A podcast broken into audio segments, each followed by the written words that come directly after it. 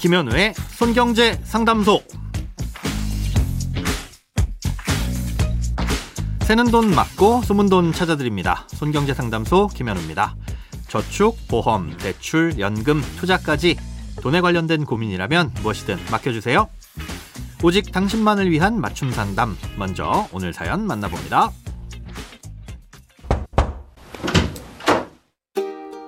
안녕하세요. 저는 손경제를 챙겨 듣는 9년차 은행원입니다. 다름이 아니라 예전 방송에서 청약통장 명의 변경에 대해서 말씀해 주셨는데 청약저축은 방송에서처럼 세대주를 변경했을 경우 명의 변경이 가능하지만 요새 가입하는 주택청약 종합저축 같은 경우는 명의 변경이 어렵습니다. 두 통장이 엄연히 다른데 주택청약 종합저축을 가입한 고객님들께서 라디오를 들으시곤 청약저축으로 잘못 알고 은행으로 찾아오셔서 변경해달라고 요청하시는 경우가 있더라고요. 안 된다고 말씀드리면 종종 화를 내시기도 하고요.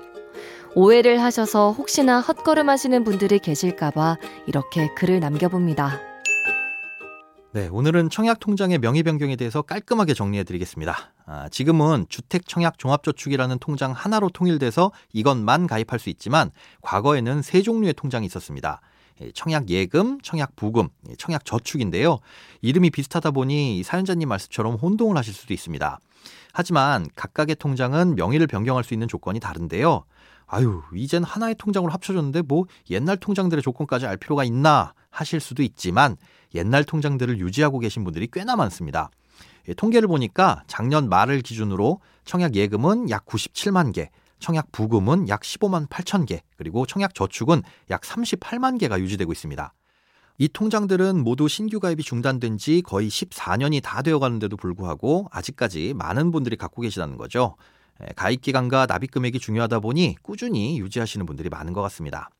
자, 그럼 각각의 통장별로 다른 사람에게 명의를 넘겨줄 수 있는 조건이 어떻게 다른지 설명드리겠습니다.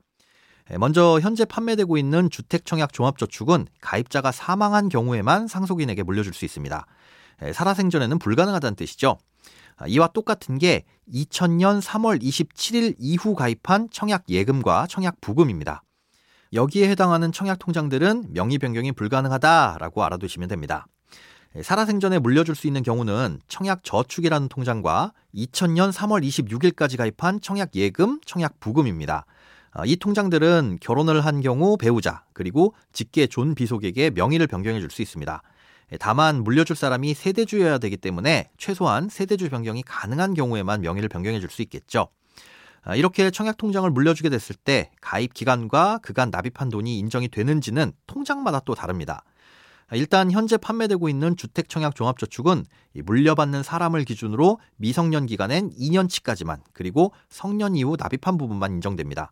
즉 50년 동안 납입한 통장을 25살인 자녀가 물려받는다고 하더라도 만 19세가 된 이후 기간인 7년치는 전부 인정받지만 나머지는 2년치만 인정받아서 총 9년만 인정받을 수 있다는 뜻입니다.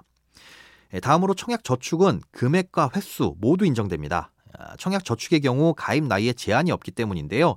그래서 50년 동안 10만 원씩 3,600만 원을 납입한 통장을 25살한테 물려주더라도 50년치를 전부 인정해 준다는 거죠.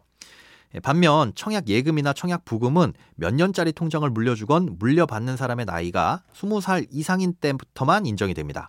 예를 들어 50년 유지한 청약 예금 통장을 22살에게 물려준다면 가입 기간은 2년이 되는 거죠.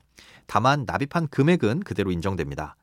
네, 정리하자면 청약 저축은 물려받는 사람의 나이와 상관없이 기관과 횟수가 모두 인정되니 꾸준히 납입해서 물려주는 것이 좋지만 그 외 모든 청약 통장은 물려받을 사람이 청약 통장이 없는 게 아니라면 딱히 물려줘도 별 실익은 없다고 볼 수 있겠습니다. 크고 작은 돈 걱정 혼자 끙끙 앓지 마시고 imbc.com 손경제상담소 홈페이지에 사연 남겨주세요. 검색창에 손경제상담소를 검색하시면 쉽게 들어오실 수 있습니다.